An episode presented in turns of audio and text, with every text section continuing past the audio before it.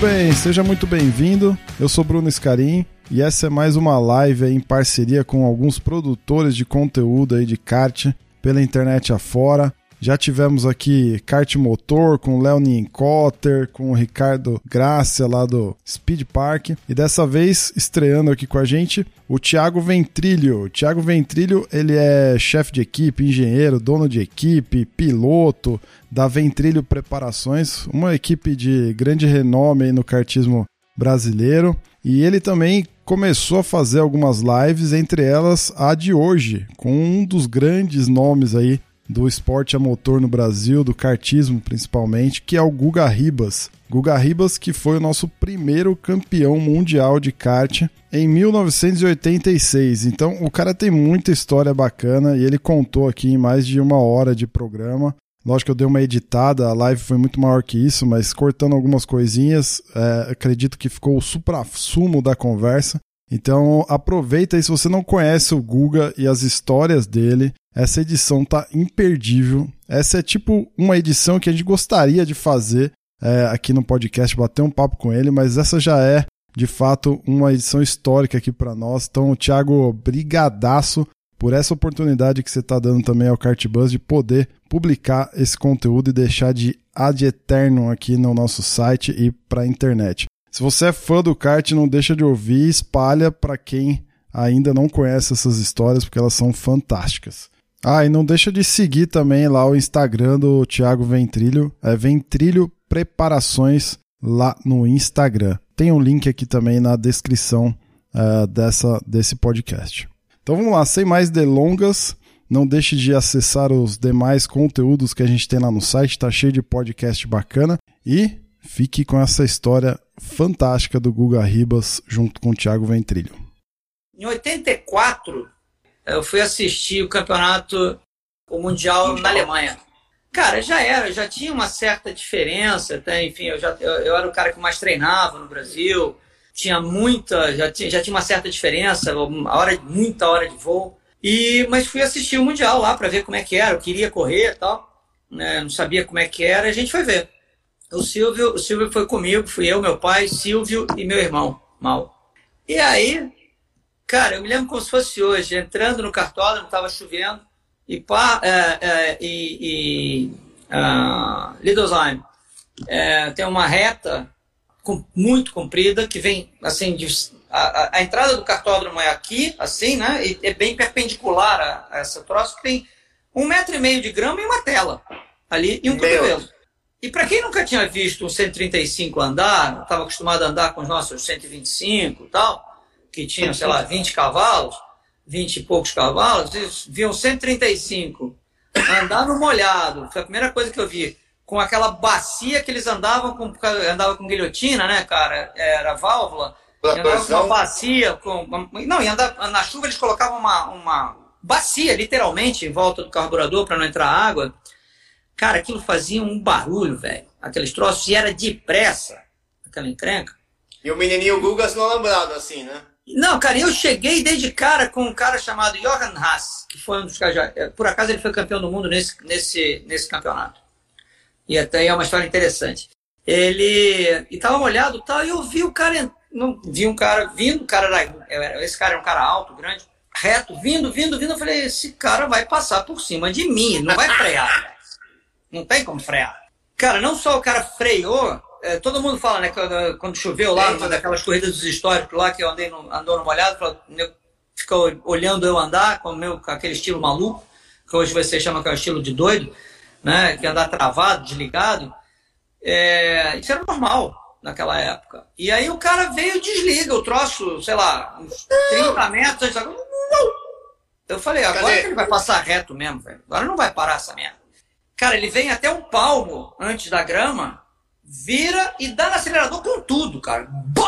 e sai reto. Eu falei, ah. eu olhei pra cara do Silvio e falei, eu não vou guiar esse negócio, eu não vou andar esse negócio. Isso é coisa de maluco, velho. Coisa de doido. E aí, cara, você vê, a gente viu gente capotar sem, sem encostar em nada, de tanto gripe que tinha aquela encrenca. Eu falei, meu Deus. A gente viu o Fullerton. Sem bater. Sem bater em nada, uma curva de 90 graus. Vira, fazia de pé na lata, virou, levantou. Eu levantava depois, olha, isso aprendi depois. É, eu levantava, mas eu era baixo. Os caras altos, que tem o centro de gravidade fica mais alto, Pendura, os caras né? viravam, eu trouxe, e se o cara levantasse o pé, aí virava mesmo, tomba. E a gente viu o Fullerton, que andou nessa época, nesse Mundial, uh, dar uma porrada na largada da final, velho. Saiu capotando na largada e ele bateu numa árvore. O kart passou pela árvore e ele chapou a árvore. Valtinho estava lá. Valtinho tinha, tinha ido levar o Luiz Fábio para correr. Luiz Fábio Ferro. E... Alguém tá no Mundial? Alguém falou aí? Nesse Mundial que eu saiba andou, andou o Luiz Fábio. Ah. Foi o Luiz Fábio, que eu vi, que eu me lembro, pelo menos. É assim, a gente ficou conversando, eu conversei muito com o Valtinho nessa época, falei com o Luiz Fábio. Falei, cara, é punk esse negócio, né? Ele falou, é, cara, aqui o buraco é mais embaixo. Né? Tem que se acostumar com isso. Falei, tá bom, beleza. E aí na final, cara, tem uma coisa interessante, uma, uma, uma... era assim, uh, o Wilson estava em primeiro, uns quatro caixas, não, faltando cinco voltas. Uns quatro, três, quatro caixas na frente do segundo, que era o, o Haas, uh, anda, o Haas andando de Swiss Hutless. E ele, e atrás dele estava o, o De Bruyne, Peter De Bruyne, enfim, tinha três ou quatro caras, só gente, só gente braço duro. Só, tinha só desconhecido, né? É. Cara, faltando quatro, cinco voltas, nessa, nesse lugar que eu falei do, do cotovelo lá, da, da reta, o, moeu o motor do, do, do Wilson. Do Wilson. O, e veio parando. E os caras estavam atrás, estava todo, mundo, tava todo mundo acomodado. Tipo, meio kart de diferença um do outro, mas ninguém se encostava. Cara, na hora que o Wilson saiu da frente, na primeira freada já juntou todo mundo. Já um engatou no outro e foi uma pancadaria, velho. Até a última curva.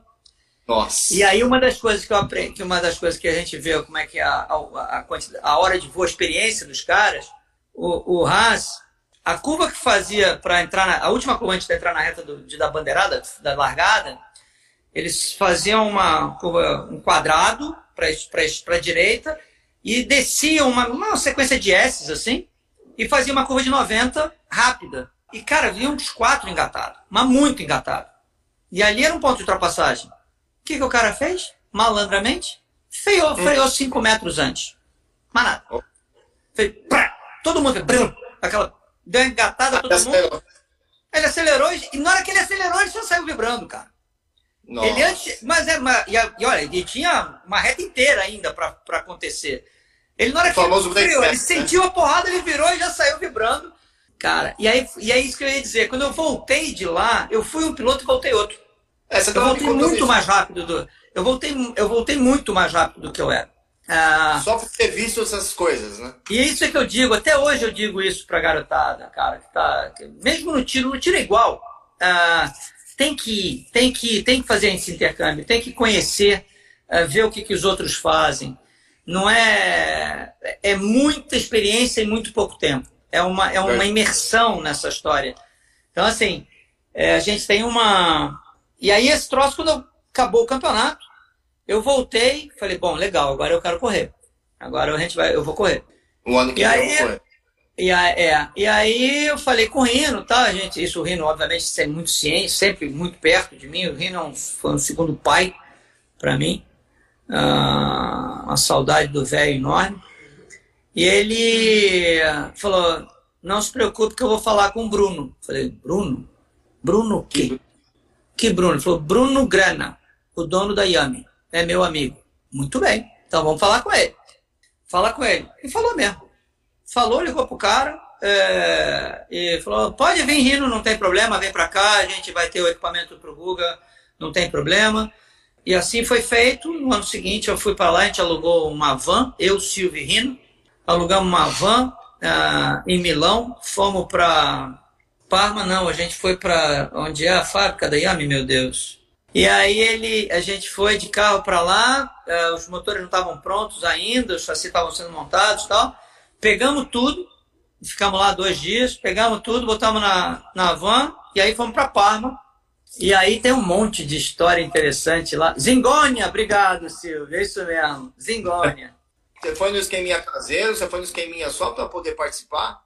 caseiraço, bem caseiro. Era, a grana era muito curta, né, velho? Então era assim, não dava, pra, não dava pra equipe, não tinha equipe oficial, não tinha equipe de nada, velho. E aí eu falei, cara, vamos lá. Cara, eu não sabia o que era pneu, não sabia qual era pneu, não sabia regulamento, não sabia nada, velho. Aquela história. Então, é. falei, o que, que eu faço? O que, que eu compro? Onde é que compra? Onde é que é? Para onde vai? Onde é que vira? Aí ele falou: olha, para treinar, você deve você compra os pneus Vega, porque vai mudar, uh, mudou o regulamento esse ano, só pode usar um pneu por dia. Então você vai classificar e fazer as três eliminatórias com o mesmo pneu. Com o jogo de pneu. Com o jogo de pneu. E uh, se você passar para a final, vai fazer pré-final e final com outro, com outro jogo de pneu. Então tem que escolher bem aí. A classificação e, pré, e eliminatórias vão ser 35 voltas, mais ou menos. E a final, pré-final e final vão ser 35 voltas, é 15 e 20. Escolher composto de pneu, Guga? Eu fui descobrir que tinha composto de pneu, que tinha subcomposto de pneu lá. K, K4, K5, vermelho, azul, amarelo. Ainda tinha uma letrinha que eu não me lembro mais o que, que era, que era novo, que era velho, enfim. E aí a gente começou a, comecei a maciar os motores. E aí tem uma coisa muito legal. Na hora que a primeira vez que eu saí, o Silvio me empurrou, né? o Silvio me empurrou, eu pulei.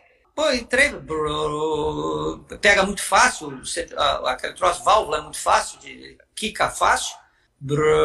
Entrei, na, entrei na reta aqui, a, saída do box de, de, de Parma era no meio da reta. Entrei, tava vazio o cartódromo, acelerei.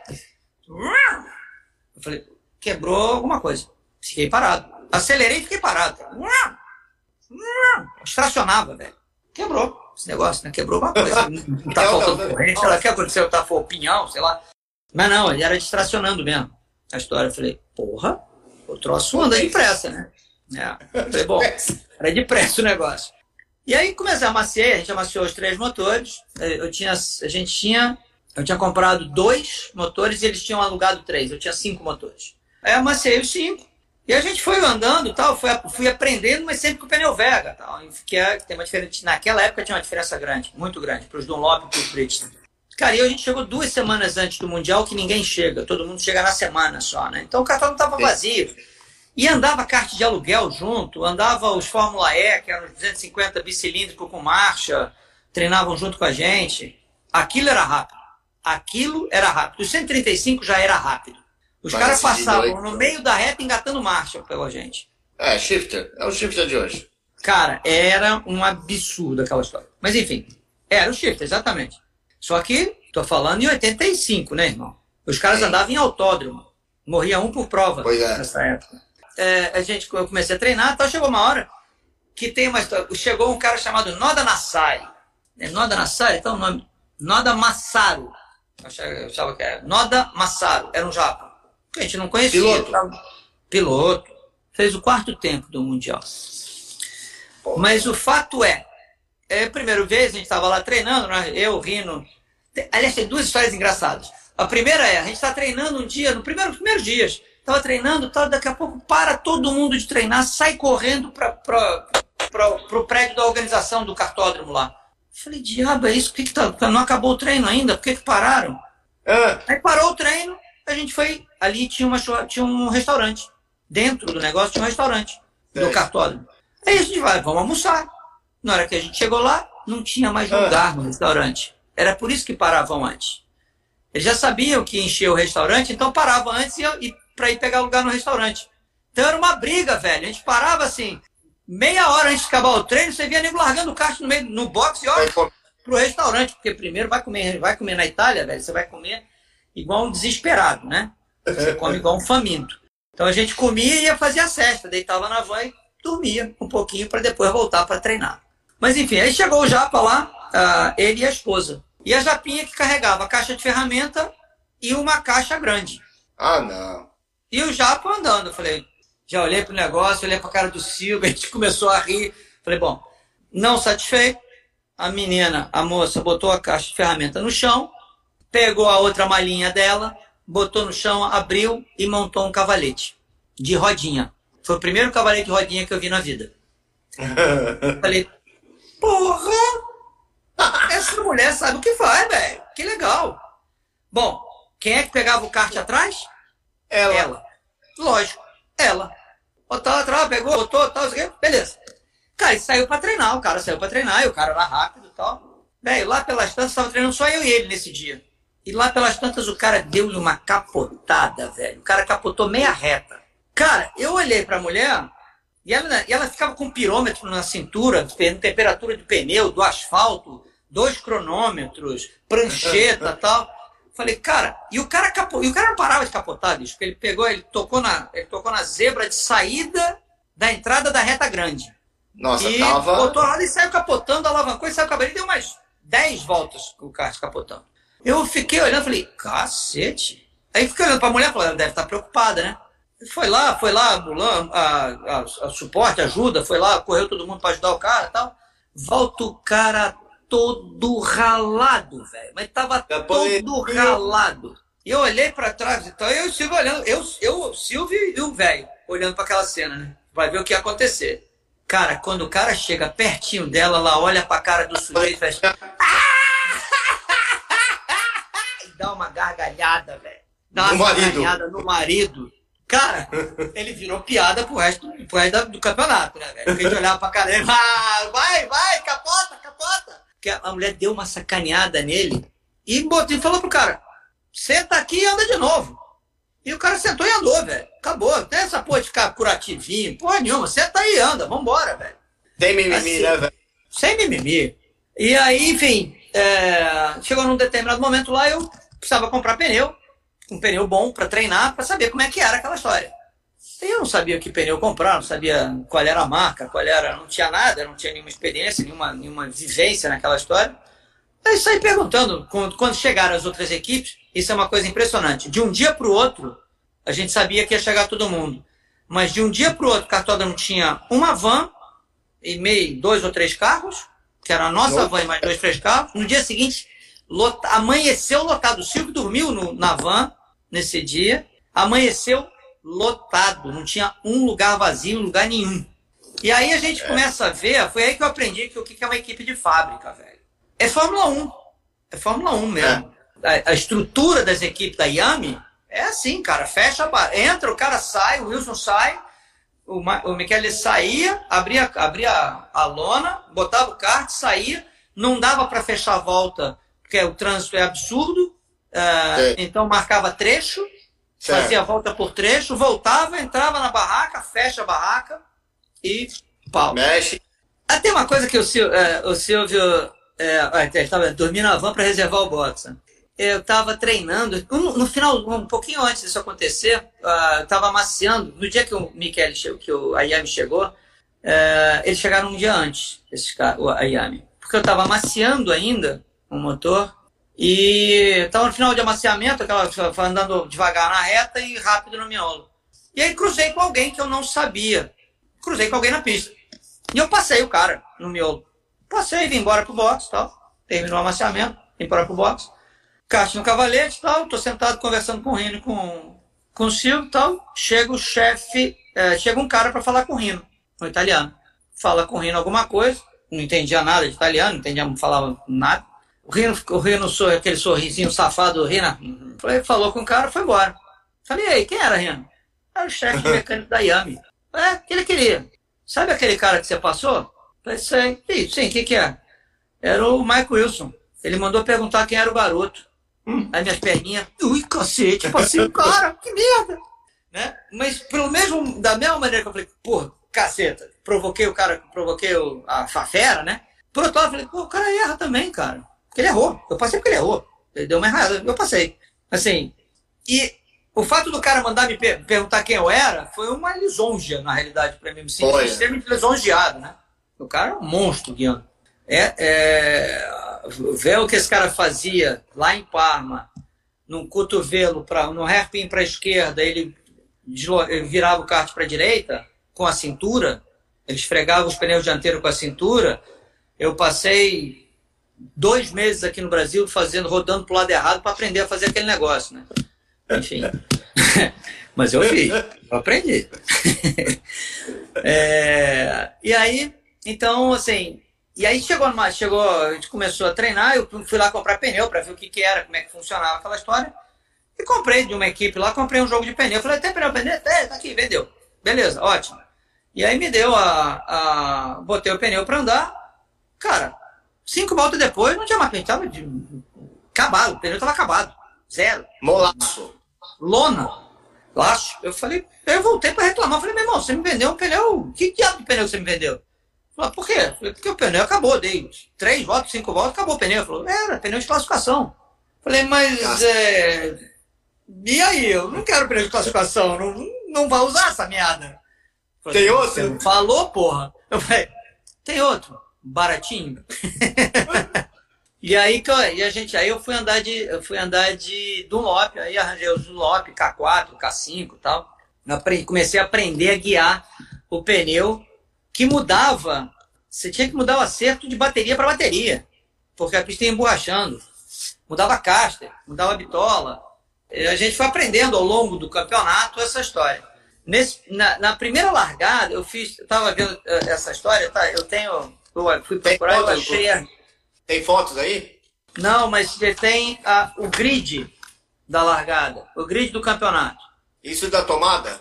Isso é da tomada de tempo, uh, do Mundial de 85. Mike Wilson fez sétimo tempo. O nono foi Giuseppe Bugatti. Peter Conway foi décimo. Mika Hakkinen, décimo segundo. Mika Salo, décimo terceiro. Sospiri, Vicento, Vicento Sospiri, décimo quarto.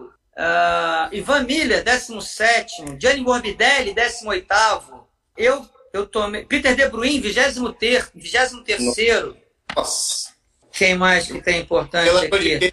Emanuele Nasfetti, outro, outro de Fórmula 1. Uh, vigésimo oitavo. Eu fui, trige, eu fui trigésimo quarto Atrás de mim ainda tem Cal Wendingler. Quem mais que tem aqui, meu Deus, que eu tava vendo? Quantos aí no grid? Aqui só tem uma página e tem 50. Tinham 80 e tantos. 80 e tantos? É. 80 e tantos. Cara, e eu tomei exatamente um segundo. Quando eu vi, isso é legal, eu tomei um segundo na tomada, falei, porra, que legal, devo estar ali entre os 10, 12, né? Tá bom. Tá bom. Aí fui olhando, olhando, olhando, falei, pô, mas peraí, cara, eu, deixa eu olhar de baixo para cima para ver se é melhor, melhor a história. Cara, eu fui 34, virei 48 e 13. A pole virou 47,09. Um segundo. Um segundo. Tem um segundo em 30, tem 34 em um segundo. 34 caras em um segundo. É muita coisa. Olha lá, né? você está dizendo, tomamos um segundo. É, a gente tinha. Ah, você vê, Olha os tempos. 47, 60, 47, 63, 63, 64, 66, 68, 69, 70, 76, 76, 84, 86, 89. Velho, é, respirou errado, toma, perdeu a pole. É. E mesmo assim, cara, o do primeiro para o segundo, aqui, você tem uma diferença grande. Tem 47,09 para 47,20. Quer dizer, tem um décimo e meio. Décimo. É, do primeiro para o segundo. Quer dizer, e daí para lá embola tudo, de vez. Sim. Né? Mas o, o, pole foi, o pole foi uh, o Stefano Garelli, um italiano. Esse Mundial 85, você foi com o esqueminha... Caseiraço. Caseiraço. Com o Silvio junto. O Eu, Silvio Rino, a gente se divertiu muito, foi muito legal. Uh, o Rino me deu um puta do esporro na primeira bateria, no final da primeira bateria porque eu largava todas as, as três eliminatórias em 17. Na 34, você faz as chaves e você larga em 17. Eu larguei, a primeira largada eu sempre larguei bem, né? De uma forma geral, largava bem e tomei uns. Passei o larguei, achei que larguei bem, porque eu larguei, passei o cara da a fila da frente, quer dizer, pulei uma fila para frente e tomei um esporro do velho, velho. Mas o que eu perdi o rumo, eu falei, tá maluco, velho? Você bebeu o quê, cara? Passei o cara da frente me pegou pela orelha, falou, vem aqui ver a porra da largada da outra bateria. Cacete, velho. Ele olhou e falou, presta atenção na volta de apresentação. Eu fiquei olhando para aquela história. A porrada começa na hora que você vai empurrar o kart. Já começa. Você começa, o cara, o primeiro lá começou a empurrar, o, o último empurra também. Nossa. Porque ele quer lambança. passar o cara, ele quer passar o da frente, ele não quer saber. E aí, cara, é assim, você vai para lugar, você vai mais para frente que você consegue e chega num ponto é, você fala, não dá mais para ir. Aí você engata no da frente e segura a porrada, porque o nego vai te encher de porrada. Era assim naquela época. O cara não consegue saber quem é quarto, quem é o oitavo, décimo, décimo segundo. Não dá para saber. Não dá. Então, assim, é... beleza. A não ser que o cara fosse assim, ah, o De Bruyne quebrou na classificação, tá largando em último. Né? Tá em quinto agora. prova vai olhar para ele, pô. Vai olhar para ele, lógico. O, o Mike Wilson quebrou, vai largar em último. Ah, eu quero ver esse cara largar em último. Né? Ele tem que estar tá então... lá. Né?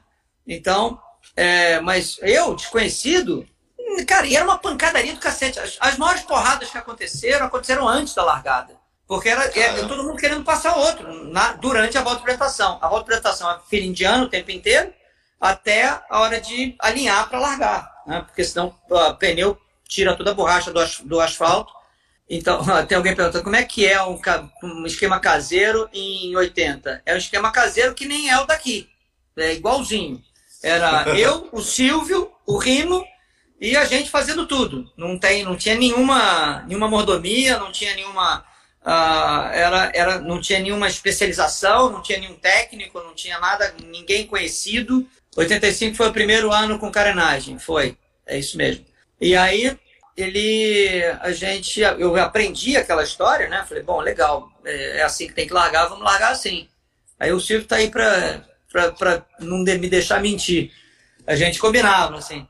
Contava, eu largava 17, então tá bom. A gente já botava o kart virado pro lado, assim, quando o primeiro começava a rolar, cara, a gente daqui já saía também, pai. Mas ele saía, empurrava e ele saía fora, bicho, porque o de trás tava vindo junto.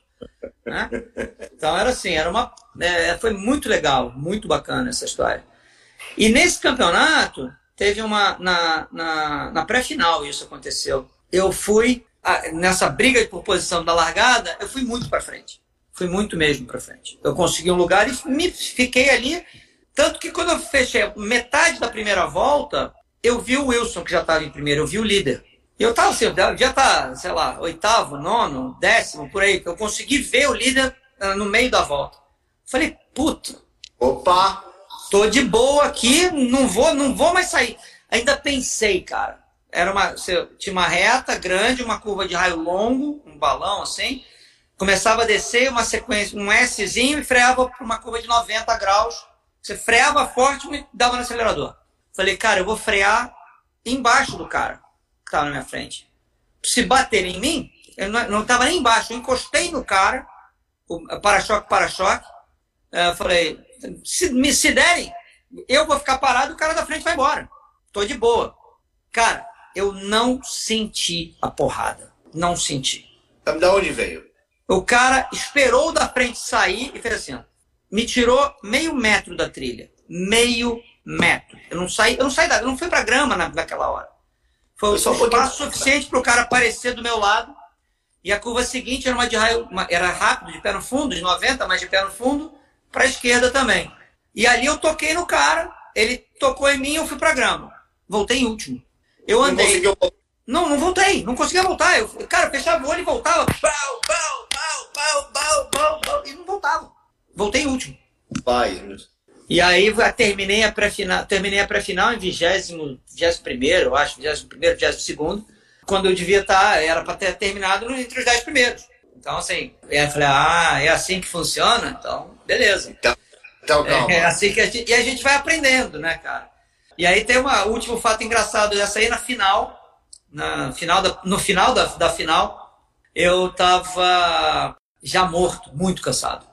Porque eu escolhi o pneu errado, escolhi um pneu muito macio para pré-final e final, é, e eu tava morto, morto. A gente...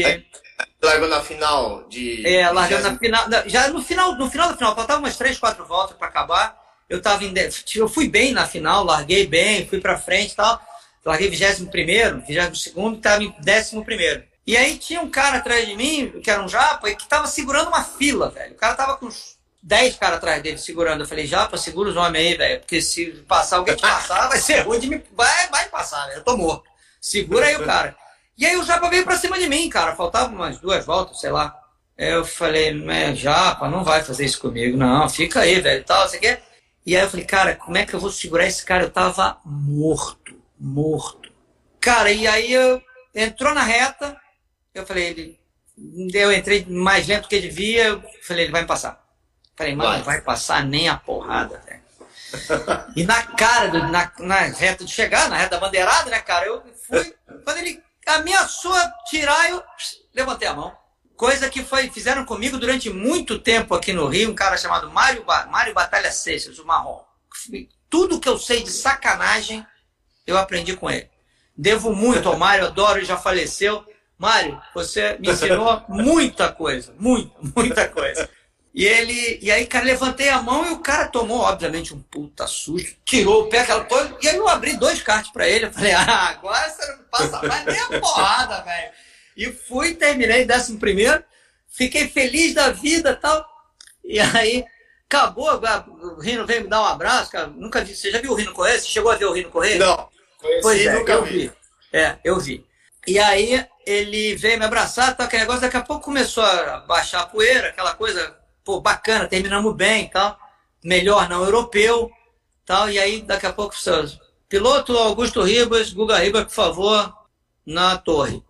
Falei, Diretoria de prova. Fui lá. Diretoria porra nenhuma, eu era o diretor de prova só mesmo, mais ninguém. Aí veio o cara, olhou pra minha cara falou, Guga. O engraçadinho. É, você acha que eu sou bobo? eu falei, desculpe, não, não tá entendi. Não sei, não entendi. Aí ele me entregou um papel, falou: tá aqui sua multa, por favor, vá lá na organização, pague 100 dólares de multa. Falei, mas. Por quê? O que, que eu fiz? Você vai perguntar? Falei, não vou não, tô saindo, tá? Ele falou, da próxima vez que você fizer isso, eu juro para você que eu te desclassifico. Você entendeu? Falei, sim, senhor. E virei as costas e saí. e aí, cara, mas foi muito legal esse Mundial, muito, muito bacana, aprendi muito.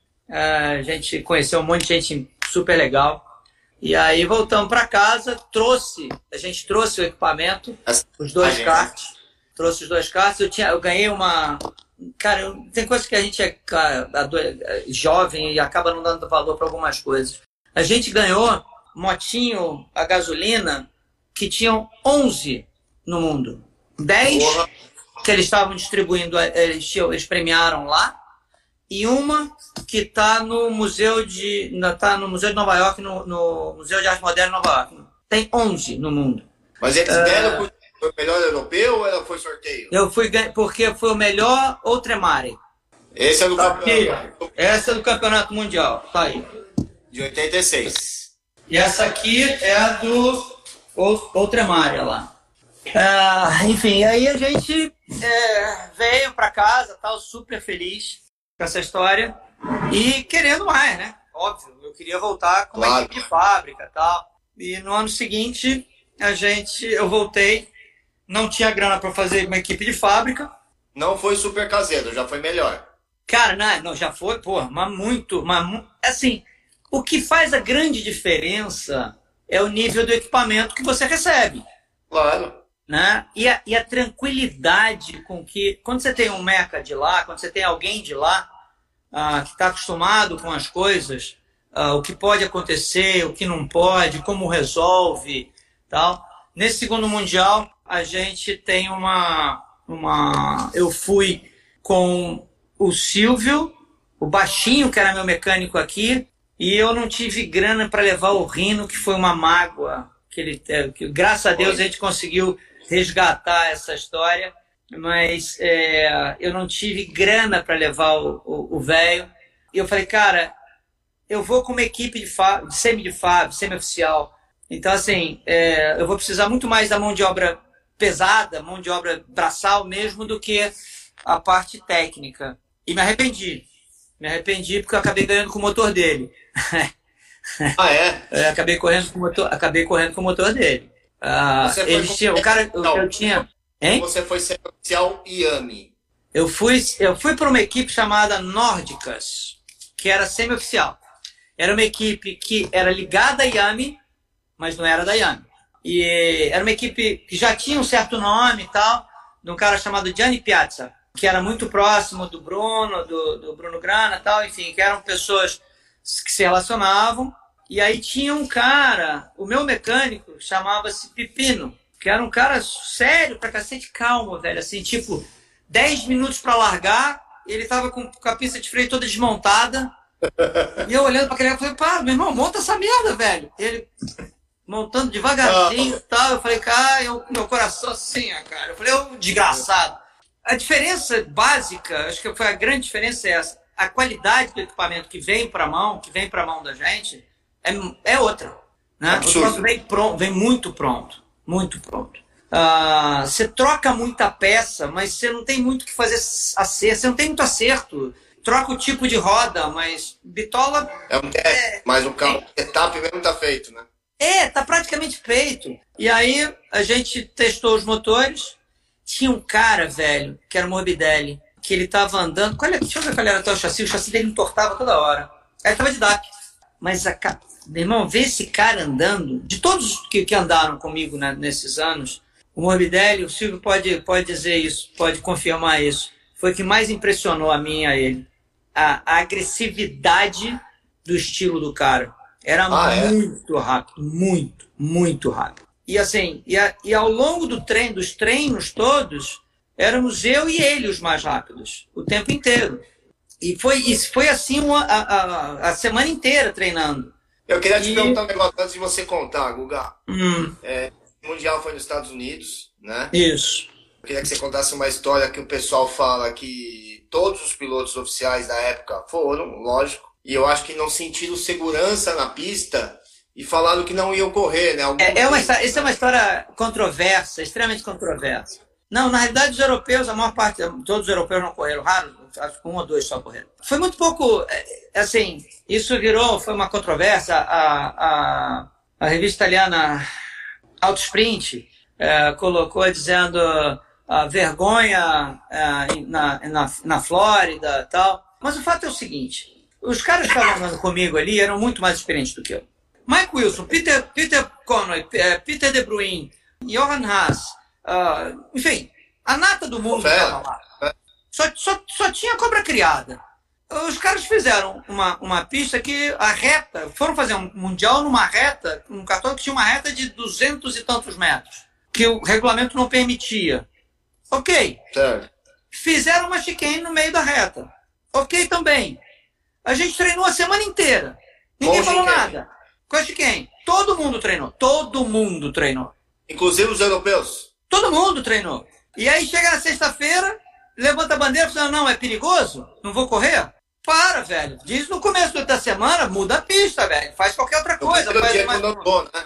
Tanto que eu disse, se, se, se tiver algum do. O Peter, o Peter De Bruyne, por exemplo, foi um dos caras com quem eu conversei. O, Miquel, o Mike Wilson foi um dos caras que eu conversei que eu disse: me perdoem, mas eu, uh, eu tenho um contrato de patrocínio, eu vim aqui para correr uh, e eu vou correr.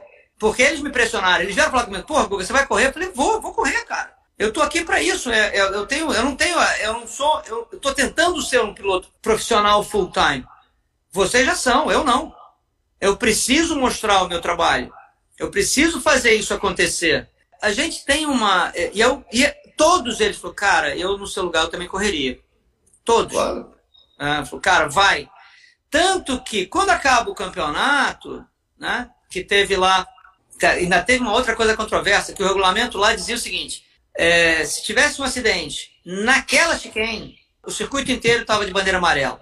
Pelo simples fato de que a gente tinha que usar a reta inteira. Faltando duas voltas, três, duas ou três voltas para acabar o três voltas para acabar o campeonato, eu liderando o campeonato, fácil, tranquilo, alguém bateu na chicane e destruiu a chicane. Bandeira amarela. Falei, ah, não, destruiu de uma maneira que não tinha, não tinha a menor chance de reconstruir. Ia menor chance. Cara, eu falei, eu não vou travar, né, cara? Eu não vou, não vou arriscar quebrar o motor. Pô, eu, eu tenho uma relação para andar, para andar, chegar no limite 110 metros. Não vou andar de pé na lata 200, cara. Não vou, vai quebrar essa merda. Né? Ah. E aí meti a mão nas agulhas, abri, levantei o pé e o americano passou por mim igual um foguete, né, cara? Eu falei, ah, vai com Deus, velho, porque você vai, eu não vou, eu não vou brigar com você. Aí parei, falei, aí me lembrei, falei, cara, eu tô no, nos Estados Unidos, diretor, diretor de prova é americano. Falei, pera aí, velho. Um americano vai virar a mesa passou. assim. E o americano me passou, falei, vai dar merda esse troço. E aí fui pra cima do cara, mas ele terminou em primeiro. Ele terminou a bateria em primeiro. Eu não recebi a bandeirada, porque o diretor de prova deu a bandeirada pra ele e saiu comemorando. Ah, que isso. Aí eu falei, para. É, aí terminou, a banda, terminou o campeonato, tá? eu fui para balança, saltei, não fui nem para balança, direto, já fui dali, fui direto para os comissários, para os comissários, não foi nem para o diretor de prova, direto para os comissários. Falei, olha, pedi, pedi auxílio para trazer a, o papel que a gente todos assinaram, com, aquele, com adendo ao regulamento. Falei, ó, tá aqui, ó, vocês fazem a regra, é só seguir a regra. Isso é problema de vocês agora, resolve aí. E aí tinham três comissários, um, um italiano, um inglês e um americano. Eu ganhei por 2 a 1 um, óbvio, né? E nessa hora, quando saiu o resultado lá da, da, da história, foi uma festa dos europeus. Porque ganhou em cima dos americanos. Que ganhou. O, cara, o, o AEB, que fazia os, os carburadores IBEA, né? É. O seu AEB, cara, ele me jogava pro alto, cara. Ah, os americanos, o, o, o, Ivan Miller me jogava pro alto, veio com, com é, chantilly, essas coisas. Os, europeus fizeram, tocaram um zaralho naquela porra. Na verdade, o resultado deve ter sido duas voltas antes, porque ainda tinha chicane. Não, na realidade, eles, reverter, eles inverteram a, a posição. Voltaram, devolveram a posição que estava antes da chicane, tá, antes da problema da chicane. Legal, bacana. Aí, acabou essa história, legal, viemos para o Brasil, acabou essa história, bacana e tal. Isso em setembro. Em janeiro, eu recebo uma comunicação da Federação, Internacional, da Federação Americana de kart, dizendo que eles tinham revertido a situação, a, a colocação. Ah, a revelia. Eu não fui comunicado, eu não, eu não, eu não defendi. Falei, legal, tudo bem. Aí eu fui para a FIA. A gente fez, a gente fez uma, a, fiz um recurso para a FIA. E aí na FIA a gente ganhou por 9 a 0. E aí, aí acabou. Então eu fui bicampeão do mundo, porque eu ganhei, na, eu ganhei nos Estados Unidos e ganhei na FIA. Então, eu na pista e no. no, no... E, e, no tapetão. Né? Tapetão. O, o, o legal, outra coisa, cara, é que a, a, vistoria técnica do Mundial desmonta, não fica peça sobre peça. Velho. Não fica, tudo. Nada, nada, nada. E para falar a verdade, quer dizer, e é o que aconteceu. Sabe, por que, que eu corri com o motor do Rino? O melhor motor do, da, da, da tinha. equipe lá, como é o nome da equipe da Nórdicas, era, era um pouquinho melhor do que o do Rino. Só que travou, quebrou. E o do Rino era muito melhor do que todos os outros. Era o segundo e era muito é. melhor do que todos os outros. Então, eu corri com o motor do Rino. Então, e aí os caras claro. desmontaram inteiro o motor, aquela história que eu corri, uh, e me entregaram o motor em caixa, na caixa. Toma aí. Tudo desmontado. Para... Cara, tirava a biela, cara. Desmontava, tirava a biela do eixo, enfim, tudo. Falei, nossa. Pra pesar, né? É, eu falei, tá bom, legal. É, e aí o Silvio tá dizendo, conta aí que a gente vendeu tudo até caixa de ferramenta. Pra você ter uma ideia como é que a, a grana era curta, é, eu tinha por contrato lá um prêmio que tinha que dar, uh, eu deveria dar um, uma, um prêmio pro mecânico se a gente ganhasse. Né? E a gente não tinha dinheiro. E aí a gente vendeu tudo, tudo. Eu vendi tudo. É. Até, até caixa de ferramenta a gente vendeu. Quando voltou esse K30 que vocês trouxeram, que o. Que o tá com a Becart. Que tá com a Becart, trouxeram esse motor, que veio de lá. Veio de Não sei como é que acharam, cara, esse troço. Vocês fazem mágica, velho. Eu acho que chegou pro Rino e o Rino montou antes de falecer, óbvio. É, eu chegou no Rino essa história. Como, é. como chegou essa história, eu não sei, porque não fui eu. Não fui eu que trouxe. Eu, até porque a gente vendeu. Eu não, eu não tinha dinheiro. Eu tinha, eu tinha que vender as coisas para pagar as contas lá, pagar hotel, essas coisas, velho. Não tinha grana. né? Então, beleza. E aí vendemos a, história toda. E aí, uh, e, e, por so, e vendemos assim. Tava tudo, já estava o cartão meio vazio. A gente estava fechando, o nosso box era um container a gente estava tirando as coisas do container para botar na van, para levar embora tal. E apareceu um cara, falou, e aí, você gosta? Como é que é? Bateu o papo, não tenho a menor ideia de quem foi. Não me lembro, um cara que tinha uma equipe. Uh, ah, me lembro. Era um cara que tinha uma equipe que fazia, corria com 235 em autódromo. E me oh. chamou para correr nessa história. Eu falei, nem a tapa, velho. Nem a tapa. Tanto que foi uma categoria que acabou. Outro dia eu vi alguma reportagem falando sobre isso, sobre essa história uh, que tinha. Uh, que era uma categoria que tinha uma. Um, um, um, morria um monte de gente nessa história. Nessa categoria. Ah, eu, eu não aceitei nessa história. É, foi, o Neto, foi o Neto Carlone mesmo que comprou, é isso mesmo. E aí, cara, passaram-se anos nessa história, né? Portanto, a gente, há dois anos, dois ou três anos atrás, na, na revista Tecarte, na revista uh, italiana, né? Uma revista italiana, por acaso, por acaso, eu abri a, essa revista, assinei a revista, não sei exatamente porquê.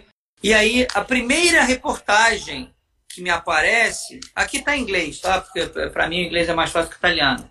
É isso aqui, que é esse cara, Giuseppe Mioso, é o Pepino, é o mecânico o que trabalhou pra gente lá, que era o meu meca lá. E esse cara, hoje, é um dos homens fortes da Yami, tá? Até hoje. Ele tá lá. É assim, e eu prometi para mim mesmo que eu vou lá visitá-lo. Não quero falar com ele, eu quero ir lá visitá-lo, visitar ele. ele e ele, a história que ele escolheu para contar para Tecarte foi a nossa história, que, que é ele contando que ele chegou, ele chegou como mecânico, ele era mecânico da Nórdicas, a Nórdica mandou ele para os Estados Unidos para atender. Ele diz o seguinte: uh, para suportar um brasileiro desconhecido na, uh, na Fórmula K World Championship. Uh, chamava-se Augusto Guga Ribas. Eu nunca tinha vindo ele, nunca tinha o visto e nunca cruzei com ele depois disso. E aí, quando ele, a primeira vez que eu bati os olhos nele, cara, era um calor absurdo. Ele, ele relatando isso, cara, pra você ter uma ideia, era calor mesmo. Eu tinha que andar, a gente andava com macacão de couro nessa época. Eu saía, o Silvio pode confirmar. Eu se levantava do kart, tinha três dedos de suor no kart. Não é possível. Pergunta, confirma ou não confirma, Silvio? Diz aí. Meu Deus do céu. É, e, e o Silvio está dizendo, o Pepino e o Baixinho, o Pepino era o italiano e o Baixinho era o meu mecânico do Brasil. Saiu no tapa lá para saber quem é que ia fazer, quem é que ia mexer no kart. Eles não se entendiam. Uh, e ele diz o seguinte: a uh, primeira vez que eu bati o olho nele, naquele cara, super magro, muito magrinho, uh, e naquele calor impossível, eh, eu não botei muito, muita fé nele. Ao contrário, ao contrário disso, já nas primeiras sessões de treinos, ele estampava tempos muito bons. E aí Nossa, ele vem legal, falando essa história, ele conta, conta que os, que os, os europeus não quiseram correr, tal. Uh, eu me lembro que no sábado e no domingo, uh, the track was packed, ele, ele me lembra um negócio que eu nem me lembrava, que é o, o cartódromo ficou cheio de polícia, por causa de estava uma, uma tensão para saber porque que não ia correr essas coisas, então estava encheu de polícia o cartódromo tal. Ele diz, Ribas was doing, Ribas estava fazendo muito bem. Com certeza, nas normais condições, ele teria terminado tranquilamente em, em quarto ou quinto. Então, assim, é, em condições normais. Ele fala aqui que os europeus não quiseram correr uh, porque diziam, uh, falavam, falavam sobre segurança, é, discordando das condições do, do cartódromo, da pista tal. E aí a revista faz uma. A, fizeram uma. Eu nunca falei com eles. Ele diz o seguinte: uh, o que, que aconteceu com Ribas? E, é, é porque o Giuseppe diz: o que, que aconteceu? Eu não sei o que aconteceu com ele. Depois, essa foi a última vez que eu vi o Ribas. Eu soube que ele planejava continuar a, a carreira, mas eu não sei o que aconteceu com ele. E aí eles respondem o seguinte, está aqui, ó. Eles respondem o que aconteceu com o Ribas.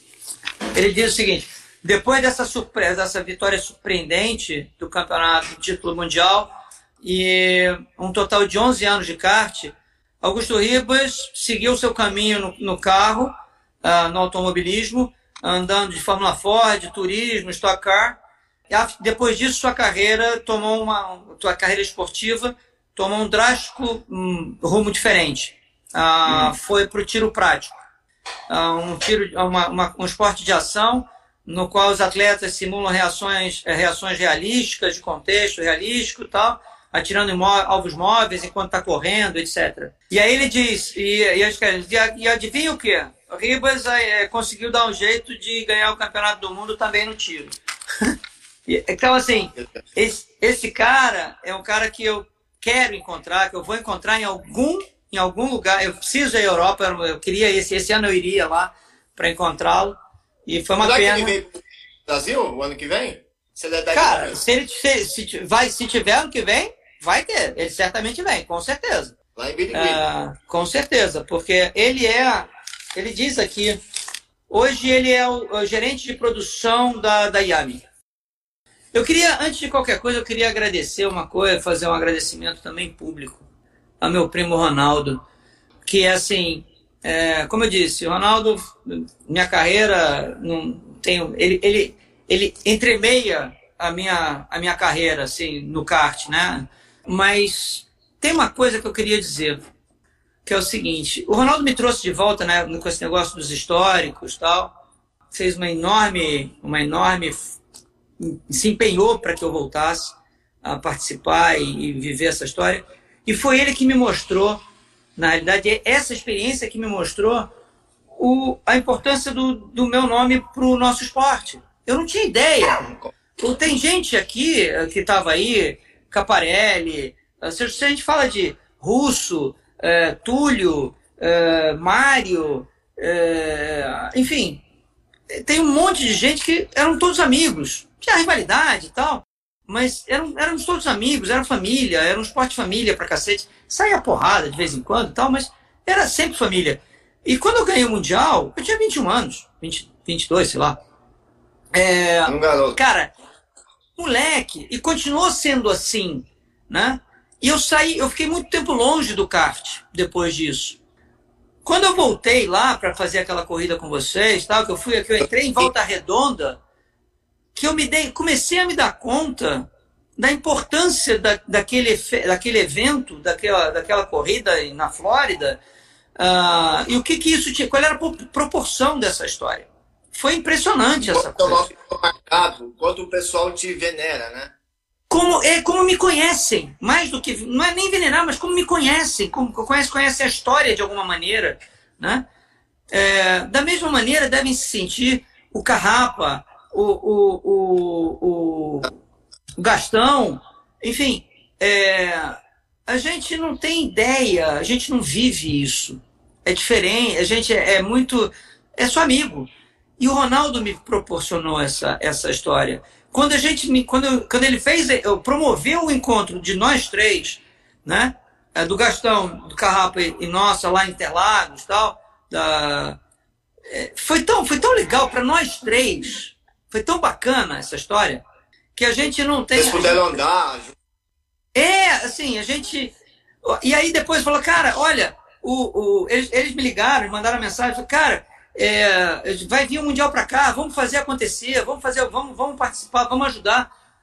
Vamos, cara. Assim, mas a gente, eu não tinha ideia. Honesto, sinceramente, então devo isso a meu primo Ronaldo, que hoje está tá, tá ainda sofrendo lá com a recuperação dele. Primo, se recupera e volta logo, porque está todo mundo aqui esperando você de coração e braços abertos. Ah, enfim, eu tenho uma enorme, enorme gratidão e enorme carinho por você, pela Eli, ah, pelas tuas meninas. Então, um beijo enorme, cara. Por favor, de todos, ah, todos nós. volte o mais rápido possível e assim que acabar essa porra dessa quarentena, eu prometo para você que eu vou te ver aí de novo, tá? Pô, um beijo, meu irmão. Guga, eu, vou, eu lembrei de uma coisa que o Dudu Pimenta tá aqui. Eu não lembro quem foi que postou essa semana. Uhum. Uma foto do brasileiro de 86 em Floripa. Graduados Nossa! É, essa, essa, foi o último brasileiro que eu fiz. Eu nem corri, eu corri muito. Eu, eu, na verdade, eu andei muito pouco. Eu larguei duas vezes, mas foi só, porque na primeira, na primeira bateria eu rodei logo na primeira volta e acabei sendo atropelado pelo Zé Renato, que bateu na. Deu, eu estava em pé no kart, ele bateu no meu kart.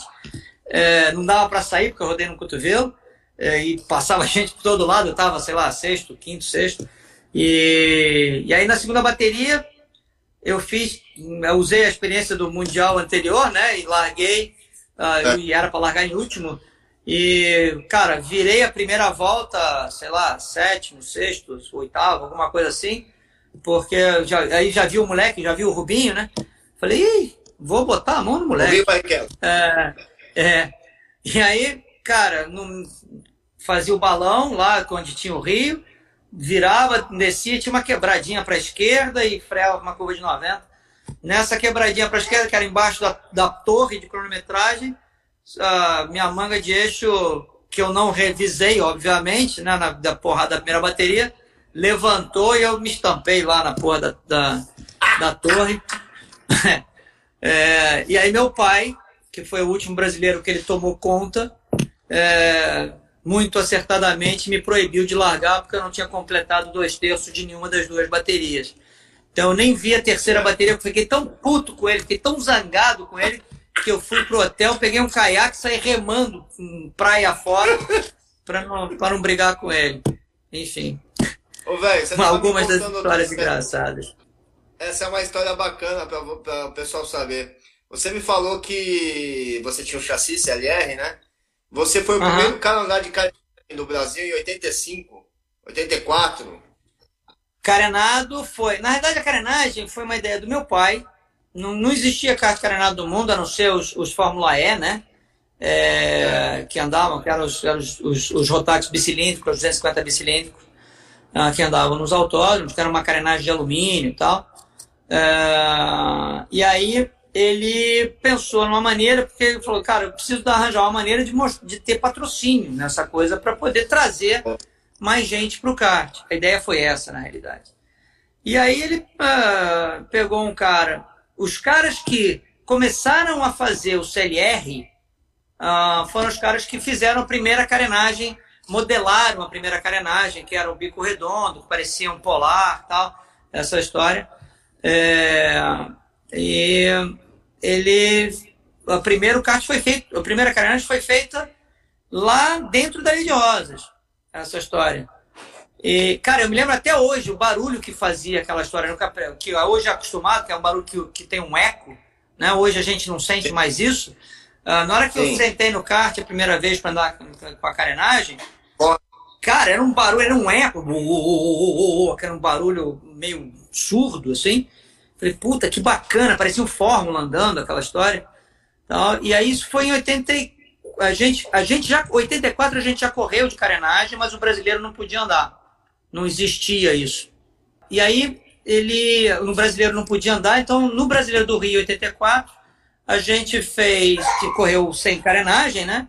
Mas uh, no intervalo a gente fez uma, uma prova de apresentação, uma então, corrida de apresentação ah, mostrando, mostrando essa história, mostrando que a gente chamava de special cart. Boa. E no ano seguinte, no ano seguinte a SIC já já aprovou, tanto que eu, em Parma eu já andei de carenagem. A carenagem para o kart foi inventada pelo meu pai, na realidade. Não no kart nacional, o kart mundial, mundial. Mundial. Mundial foi inventada pelo velho. É, o cara era, o cara não era, não era pouco não. Ele era, ele, ele era Mundial, viu? Eu achei que era aqui só. Não, não. Ele, no, no Mundial não tinha. 84, quando eu fui ver, não tinha carenagem. Não existia. 85 já tinha. 85 eu já andei de carenagem. Cara, que animal. É, muito legal isso. Buga, a gente tava falando outro dia é, a dificuldade de sair aqui com o nosso equipamento e andar fora com o equipamento de fora, né? É. Aí você me falou que a, a, a, o maior dificultador são os pneus, né? De tão gripe a mais que tinha, é, foi o que eu mais apanhei. O motor era muito, muito mais Você forte. Contou com um cara rápido lá de fora, veio pra cá. É, o Tenho Milha, o Ivan Milha. Quando eu cheguei lá, a primeira vez que a gente chegou lá, uh, os motores tinham muito mais potência do que tinham aqui. Né? A gente andava, sei lá, 22, 23 cavalos, nem tinha dinamômetro nessa época aqui no Brasil para os karts. Os 135 já tinham e, e tinham 31, 32 cavalos naquela época. Não foi mais, né? Não, era isso. Naquela época era 31, 32. Mas era uma diferença grande de potência. Mas Sim. potência, cara, duas voltas se acostuma, duas, três voltas se acostuma. Aquela é, história, é. não tem mistério. Mas aprender a guiar um pneu, é, eu apanhei muito. Eu posso dizer que foi o que eu mais apanhei na, na realidade. Aprender a tirar, acertar, a tirar o melhor do pneu, aprender que uh, o pneu tem que esquentar para ficar bom, porque o pneu Braz era ao contrário, a gente tinha que ir com ele gelado para classificar, porque na segunda volta já não, já não grudava mais. É, tinha, foi muito difícil para mim, foi o que mais apanhei.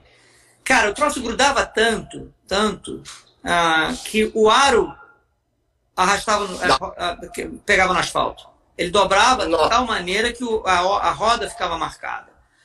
E aí tinha uma coisa que a gente aprendeu depois também, né, que melhorava muito a frenagem.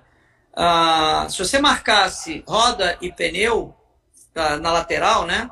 Uh, e andasse, o pneu, o, você freava, o pneu, o pneu, a roda continuava andando. O pneu parava e a roda continuava, ao contrário, né? O pneu continuava andando e a roda parava.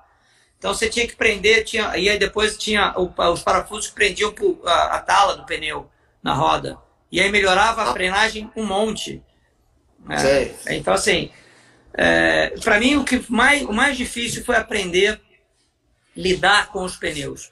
Uh, não só a guiar, como toda a diferença que fazia ao longo da, de uma bateria, de um, da uma mudança de pista, o que acontecia quando é, emborrachava. Então, assim, mesmo. É, eu nunca tinha visto isso. A gente não tinha, a gente andava de AM aqui no Brasil. Uh, não tinha nem AD ah. nessa época. AD, AD5, sei lá, não tinha essas coisas. O pneu era uma, um pau aqui. Né? Então, e aí quando o Ivan Miller veio para cá, do Google E aí veio o Miller andar aqui. e aí a gente emprestou um carro para ele, pra, pra, andou com o equipamento da gente.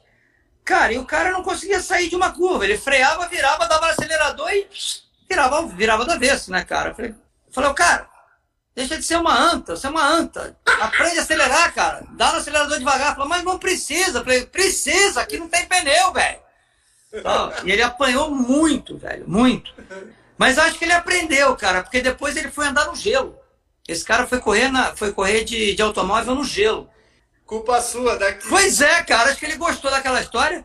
E eu vi umas corridas dele andando no gelo de automóvel, cara, o cara é um monstro, era um monstro guiando aquela história. Ele tá andando até hoje, ele tá andando de, de, de DTM, até hoje ele tá andando.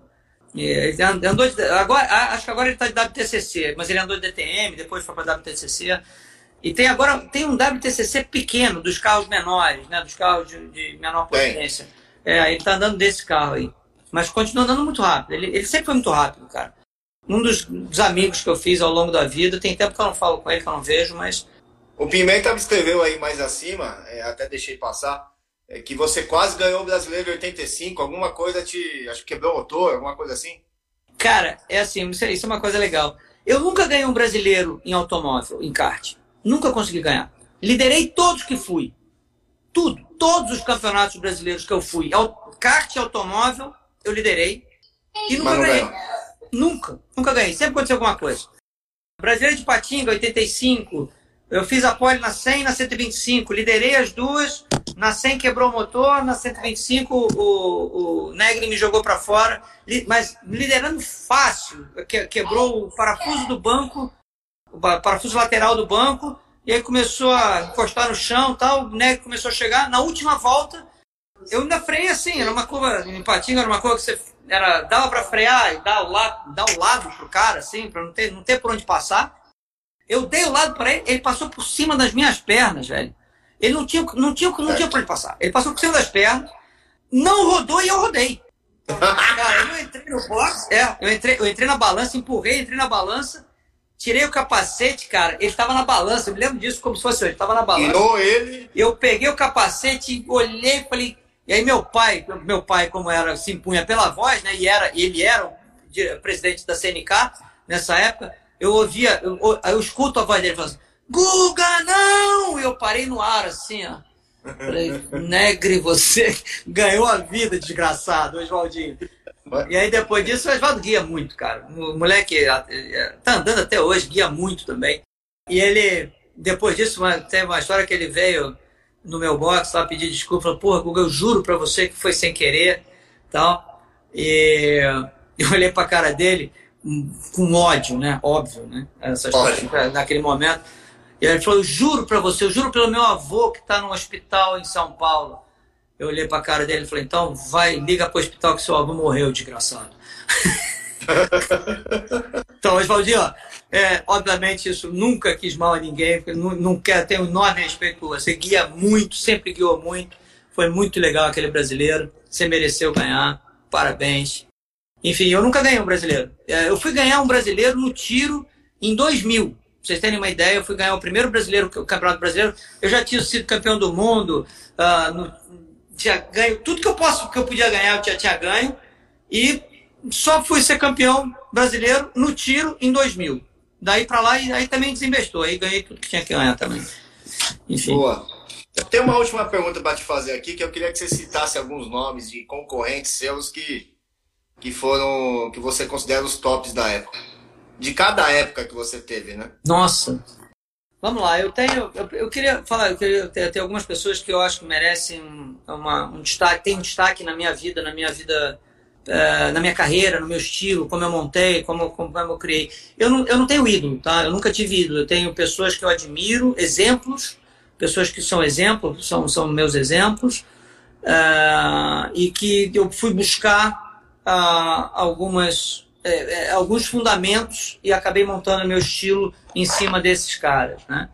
No kart, eu tenho o Edu, Edu Vargas, que foi um cara que foi o meu, meu pilar básico, aí, foi o que me ensinou a base dessa história. Então eu era muito. E eu, eu era muito garoto nessa época, né? Então no Rio não tinha, não tinha, tinha muito pouco júnior no Rio. Então eu andava muito com o pessoal mais velho tal. Cheguei, cheguei muito cedo na, na graduados.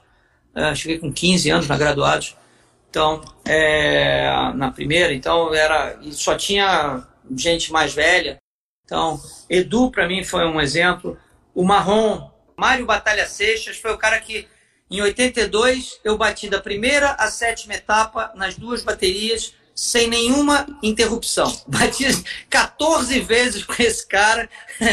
Assim, a gente na pista se odiava, mas ele era uma primeiro uma pessoa tirou o capacete, ele era uma pessoa divina, extremamente educado, extremamente carinhoso, mas botou na, no capacete, ele era um dick vigarista, e mas aprendi muito, muito com ele, muito. Aprendi muito com o Edu. Mário Sérgio, Valdir. Mário Sérgio, o Mário foi um, um, cara que já era, o Mário é de uma geração acima, né? Então, assim, ele tinha uma bagagem uh, absurda. Fiz um brasileiro com ele, ele ganhou um brasileiro, ele ganhou, eu fiquei em segundo brasileiro na Bahia de 100 que eu ganhei, eu ganhei uma bateria e ele ganhou duas, ele ganhou a final. E o Mário tinha um estilo muito dele, muito próprio, né? E ele treinava, ele fazia, ele fazia equipamento de uma equipe aqui no Rio, que era a equipe que o Marrom corria. Ah, então ele vinha muito pro Rio, corria aqui e tal. O Ayrton, eu corri com o Ayrton brasileiro em Goiânia. Ah, esse brasileiro, ele tinha, ele tinha, estava voltando do mundial com o DAP e tal. Ah, e eu tava, ele chegou um dia antes da, da classificação, no dia da classificação, sei lá. Eu fiz a pole, ele fez segundo, larguei na primeira, largou na primeira bateria, ele deu, eu andei 10 voltas, quebrei na bateria em primeiro, mas é, ele não botou, não me encostou e ele estava andando a meio milímetro do meu eixo, não é do para-choque, meio milímetro do meu eixo. Ah, é, isso também foi um exemplo. Ele estava saindo, tava, foi o último ano de kart dele, ele estava indo para a Fórmula Ford pediu, aí perguntou, pediu para eu ir para a DAP, para o lugar dele, na, na DAP, ele queria que eu fosse, aí meu velho não deixou, por causa de estudo. É, então, tem alguns exemplos. É, e, mas tem uma pessoa, uma galera de uma geração para cima, né, a, é uma geração anterior, que formou, que foram exemplos que eu vi, uh, um eu vi muito pouco correr de kart, é, não, assim, tenho, vi por foto, basicamente por foto, mas que tem, mas que eu tirei muito do meu estilo dali, que foi o Valtinho Travalini, que é um cara que eu tenho paixão, é um, um, um cara que eu vejo a gente se vê pouco, mas é, eu sou assim fã número um dele, como piloto, como como como pessoa. Dionísio é outro que tinha um estilo agressivaço, é um estilo, esse eu vi, andei, estilo extremamente agressivo, que eu puxei, tirei muita coisa dele uh, da maneira como ele guiava. Tem gente assim que, que me marcaram, pilotos que me marcaram, foram meus rivais. Na Júnior, cara, tinha, era muito incipiente a Júnior na minha época, tinha muito pouca gente. A, grande, a minha grande rival era, chamava, era uma menina chamada Lúcia Costa Teixeira, que na minha primeira corrida ela me deu uma roda, eu capotei umas 18 vezes, ainda eu corria, eu corria com meia luva, assim, eu caí no, de, carro por cima de mim, eu caí com a mão no asfalto assim, saí ralando, fiquei com 10 bolhas nos dedos, assim, de tanto que eu ralei o asfalto no asfalto. Ô, ah, Guga, você não correu contra a Vanessa Coelho? Não. Porque ela andou acho que 87, 88, não sei se era 86, né? Não, 80, não, eu não andei. 80, 80, 86 eu parei e nunca mais andei. Parou ali, depois do Mundial fez alguma coisinha? Parou. A última corrida, a última corrida que eu fiz de kart oficial foi o Mundial. Ah, Depois você parou no Mundial? Nunca mais andei. Nunca mais. Fui andar, fui andar, aí fui andar 10 anos depois, fui fazer Itu 24 horas, primeira 24 horas que teve. É, 94. 96. 96, eu acho. Eu tava andando de estoque, é, foi 96. E depois disso, com vocês. 2015. Mais 10 anos. Pô, Fiquei fantástico. 20 anos sem sentar, velho. E eu lembro que você sentou, sentiu a costela absurdamente, né? Eu quebrei. Na, na, na- na- eu, eu já cheguei para treinar com você ah, com a costela quebrada que eu fui andar. Eu fui andar, é, fui andar com, lá, lá em Volta Redonda. Quebrei a costela na primeira volta. O kart de hoje é muito diferente, né? O grip, o... Cara, eu não sei. Eu continuo dizendo que eu não sei. A maneira de guiar mudou. Mas eh, não me chama muito para andar e querer me dizer um monte de maneira que eu tenho que mudar de guiar. Tem que ser redondinho, né? É, eu não sei muito não, né? porque o grip, o grip que a gente tem hoje, é, que vocês têm hoje, é um grip parecido com o que eu tinha na época do Mundial. E, cara, não tinha ninguém que andasse, que não andasse esfregando, velho. Não tinha ninguém. É, mas o kart mudou muito, né? Aí não aceita. É, Eu não tô falando dos karts que você andou, tô dizendo dos karts de 2018, 19. é, sei lá como é que ficou essa história. Eu nunca andei, eu nunca andei nos chassis novos, né? Não conheço essa história. Então pode ser que tenha mudado essa coisa. Quando que eu posso marcar o treino? O dia que fizerem, fizerem uma. Eu tinha falando, sempre foi o ponto fraco do Google, as costelas. Costela. É, assim, eu posso marcar o treino? Com Não, não 2020? provoca não, cara, não provoca não. Pelo amor de Deus, provoca não. Só para terminar, então, uma coisa que eu também não lembrava que eu tinha, eu acho que eu fui o primeiro brasileiro a ter, ah, não, deve ter sido Ayrton, mas a ter a superlicença do kart, olha lá. Da FIA. SIC. Sensacional. Terminamos velho. com isso aí, com a superlicença do kart. Eu queria te agradecer, agradecer todo mundo que fi- ficou aí online com a gente, uma hora e porrada, quase duas. E, pô, é um imenso prazer ter você como amigo, com você dentro do meu box, na equipe. E eu quero que isso aconteça novamente. Valeu, irmãozinho. Eu que te agradeço a lembrança de, de, de me chamar. Eu tenho, eu só tenho, eu só tenho a agradecer. É, o ambiente do kart continua muito do jeito que era. É família, é, é- são amigos. Tenho uma enorme saudade dessas duas, três corridas que a gente fez juntas. Qualquer dia eu apareço. Eu juro para você, que qualquer dia eu apareço. Agora com o CLR fica mais fácil para mim.